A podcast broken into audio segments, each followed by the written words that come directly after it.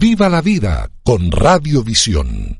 Vamos a hablar sobre esto de vivir con déficit de atención e hiperactividad, TDAH. Está conmigo el doctor Juan Montalvo, neurólogo e investigador especialista en patologías mentales. Bienvenido, doctor Montalvo. Cuéntanos cómo funciona el cerebro de una persona que ha sido diagnosticada con déficit de atención e hiperactividad.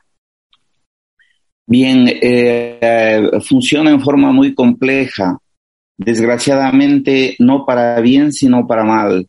la triada fundamental del TDAH, como su nombre lo indica, trastorno, es un trastorno de déficit de atención y de hiperactividad pero en el nombre falta la tercera parte que es la impulsividad.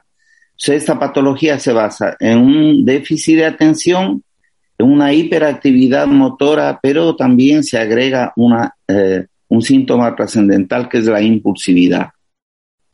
Son personas impulsivas, pero bueno, también antes de que nos haga una definición clara de lo que estamos hablando hoy, me da la impresión de que también con mucha facilidad la gente dice, es que es hiperactivo, tiene déficit de atención, cuando esto realmente requiere de un diagnóstico de un profesional de la salud. Es como que cualquier persona que es un poco inquieta ya es hiperactiva o tiene algún problema en el colegio, es que tiene déficit de atención.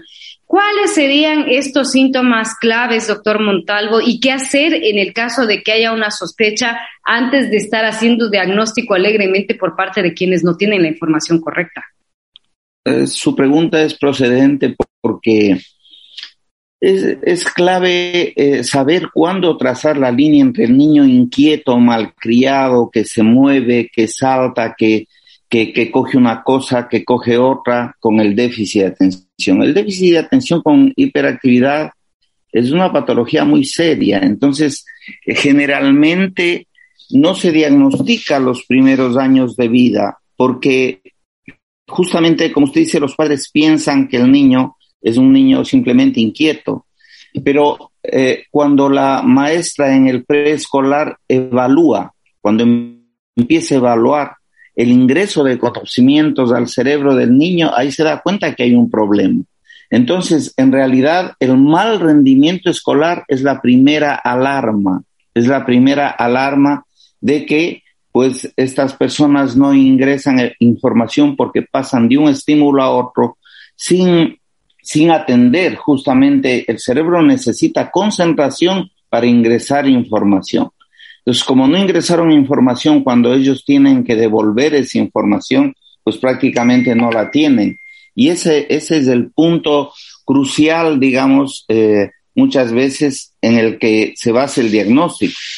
Por otro lado, eh, son niños que, que pasan la línea claramente de la hiperactividad y la impulsividad de un niño malcriado. Por decirle algún niño inquieto, cuando está en la escuela, puede levantarse dos o tres veces del pupitre y la maestra le dice, pues ya no se levante, siéntese, y él de alguna manera hace caso.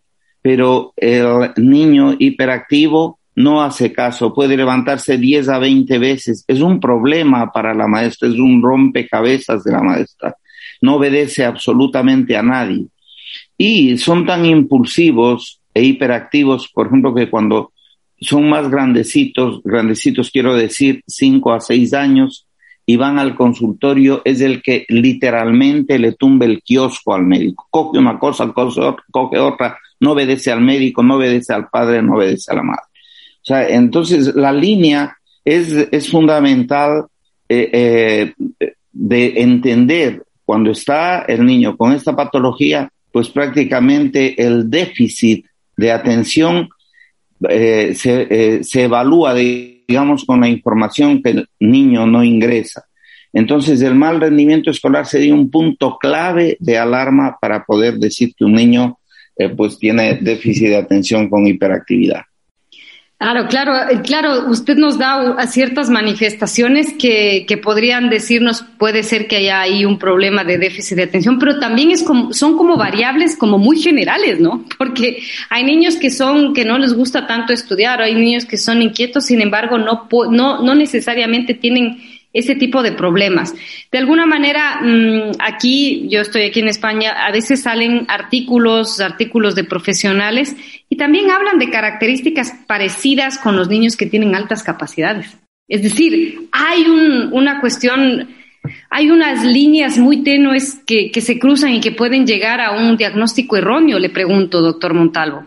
Sí, sí, me parece correcto. Lo que pasa es que si bien es cierto, déficit de atención, hiperactividad, impulsividad son rapeadas, también hay otros detalles más finos, como por ejemplo la falta de afectividad de estos niños. Por ejemplo, mire, eh, estos niños a veces se limpian el beso de una madre, se limpian el beso. Esto para una madre realmente es algo terrible desde el punto de vista afectivo tienen ese, tienen también insomnio, por. Entonces a veces hay que juntar todas estas cosas. Y lo que usted mencionaba de los talentos es muy importante porque en realidad, ¿cuál es el problema del déficit de atención? Es la conexión que existe entre la información, ¿sí? Y el área de asociación general del cerebro. O sea, prácticamente se ha visto que hay una estructura que es el cíngulo que conecta el óvulo frontal con el óvulo occipital que esta estructura es deficitaria en su funcionamiento. O sea, con pruebas de SPEC cerebral y PET cerebral, eh, pues se puede ver cómo estas áreas hipofuncionantes, si me entiende, estarían, serían el punto del problema del niño con déficit de atención. Y esto pues daría lugar a, lo que usted dice, que estos niños pueden tener talentos, por ejemplo, pueden tener un cálculo enorme, pero claro, si no se conectan estas funciones, el cerebro funciona como un todo. Entonces muchas veces pueden tener talentos en unas eh, áreas específicas, pero en general, en general, en las resoluciones generales del cerebro, como son todas las funciones cognitivas superiores, pues se ve este desmedro, ¿no? Porque se nota, por ejemplo, cuando un niño tiene mal rendimiento escolar y recibe tratamiento farmacológico efectivo, es increíble cómo cambia y mejora notablemente su rendimiento escolar. Y una pregunta, doctor, antes de lanzar una, una canción. ¿Estos niños necesitan, estas personas con, con, con, este, con este trastorno por déficit de atención y hiperactividad, deben tener medicación toda la vida o es algo pasajero, algo que pues tiene una cura, un tope? Ya, bueno, es, esto es interesante porque eh, usted mencionaba algo, vivir con este trastorno y definitivamente el TDAH está para toda la vida. O sea, lo que pasa es que de acuerdo a las etapas, los síntomas cambian, se modifican, porque indudablemente el cerebro va madurando y va cambiando. Por ejemplo, los adolescentes se ha visto que claramente tienen mayor tendencia a, a usar drogas, por ejemplo, o alcohol, y son personas que eh, eh, también tienen un comportamiento anormal, anormal pero diferente. Son aquellas personas, por ejemplo, que eh, cuando llegan a ser adultos jóvenes nunca terminan una carrera, van de una carrera a otra, por ejemplo. O sea, es una forma ya diferente de manifestarse el, el TDAH a estas edades, o que nunca están, tienen una estabilidad en un trabajo, entonces, eh, depende muchísimo. Hay niños que nunca se han, se han tratado farmacológicamente y, eh, eh, y se ve claramente pues los efectos de esa falta de tratamiento, pero sí hay que poner énfasis en que la gente pueda entender, la gente puede entender de que este trastorno tiene tratamiento efectivo. O sea, esa es la clave, que esa es la suerte, que hay patologías, por ejemplo, que no tienen tratamiento y esta sí que lo tiene. Ventajosamente hay, hay fármacos eh, extremadamente útiles y que pueden cambiar la vida de, de estos pacientes. Continuamos, está con nosotros el doctor Juan Montalvo, neurólogo e investigador especialista en patologías mentales con el tema Vivir con déficit de atención e hiperactividad, TDAH. Eh, aquí hay una, este, esta como analogía, es como viajar con la mente a mil por hora. Es decir, ¿cómo podríamos, las personas que no tenemos TDAH, cómo podríamos entender la mente de una persona que sí tiene este déficit de atención e hiperactividad? Ya. Eh, en realidad, a mí no me gusta mucho el de, viajar con una mente a mil por hora porque en realidad no refleja la, la verdadera esencia de lo que es el TDAH.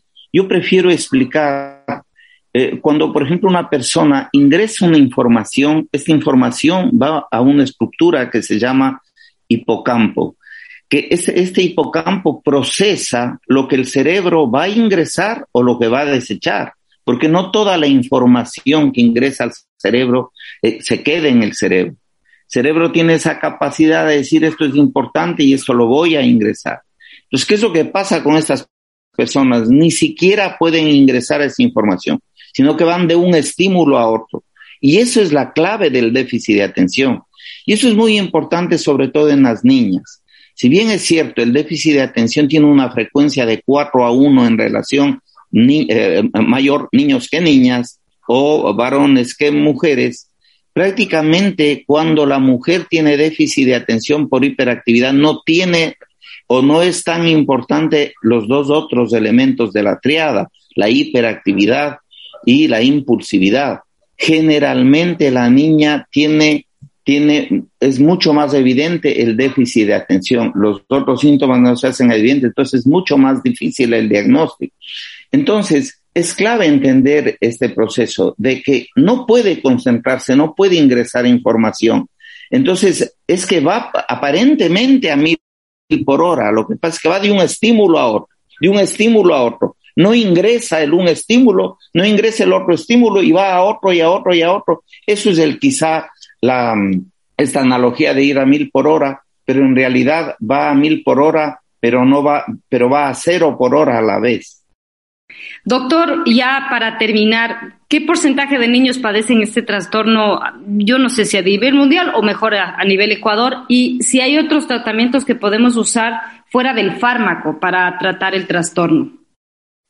Sí, mire, es muy importante eso, ¿no? Porque se acepta claramente que el 5 al 6%, el 5 al 6% de niños en el mundo tienen TDAH y como usted puede ver es una cifra enorme, es una frecuencia enorme porque si en una escuela, si me entiende, hay 50 niños, en una escuela, en un aula hay 50 niños, debería, habrán tres niños con TDAH y, si hay en un aula, por decirle algo, 30 niños, eh, pues como mínimo, si me entiende, habrán uno o dos niños con TDAH. Entonces, eh, eh, si nosotros nos ponemos a pensar en la, es una, una frecuencia enorme y que generalmente, generalmente, pues a veces puede pasar desapercibido. Ahora, es, es, clave también señalar que si el TDAH tiene signos de alarma, estos signos de alarma son los que deben llevar al diagnóstico de esta patología. Y yo vuelvo a insistir, el mal rendimiento escolar es el punto clave, pues tanto para varones como para mujeres. Mal rendimiento. Ya para finalizar, doctor, cuando usted habla de mal rendimiento escolar, se refiere a que por mucho esfuerzo que hagan los padres o los profesores, el niño no aprende, no entiende, no se concentra. ¿Cómo podríamos? Porque a lo mejor, pues a un niño, esa es la pregunta, un niño con TDAH se le ayuda y, todo y puede tener mejores resultados académicos o eso no se da por mucho apoyo, doctor. Justamente, mire, justamente eh, usted me ayuda a explicar esta. A veces los padres, no, es torpe, es bobo, se es calificado el niño, si me entiende, de que no le da, no le dé el mate y estos términos eh, que se utilizan. Y es triste porque el niño no es torpe, el niño tiene TDAH, el niño está enfermo, me entiende? Y puede tener una solución. Y entonces esto también justamente se da a veces en la epilepsia el niño tiene epilepsia y tiene mal rendimiento escolar, justamente se le hace un tratamiento específico y el niño mejora el rendimiento escolar. Entonces, esto, esto sí que es clave porque sería un punto de partida en, em, estos niños. Nosotros hicimos un trabajo en la parroquia de Picuazá, en la provincia de Manabí, cogiendo niños que tenían mal rendimiento escolar y estudiándoles no con TDAH, sino con epilepsia. Bueno, esto fue una investigación que se hizo y fue increíble eh, los resultados de muchos niños tenían epilepsia y pudimos influir en este sentido. Por eso me parece eh, fundamental el enfoque que usted pone. Muchísimas gracias. Es un tema bastante amplio, pero creo que como conclusión es que es importante pues prestar atención a todos estos síntomas y sobre todo buscar una ayuda profesional. Hemos hablado con el doctor Juan Montalvo, neurólogo, vivir con déficit de atención e hiperactividad TDAH. Un abrazo, doctor, y muchas gracias por su información. Viva la vida con Radiovisión.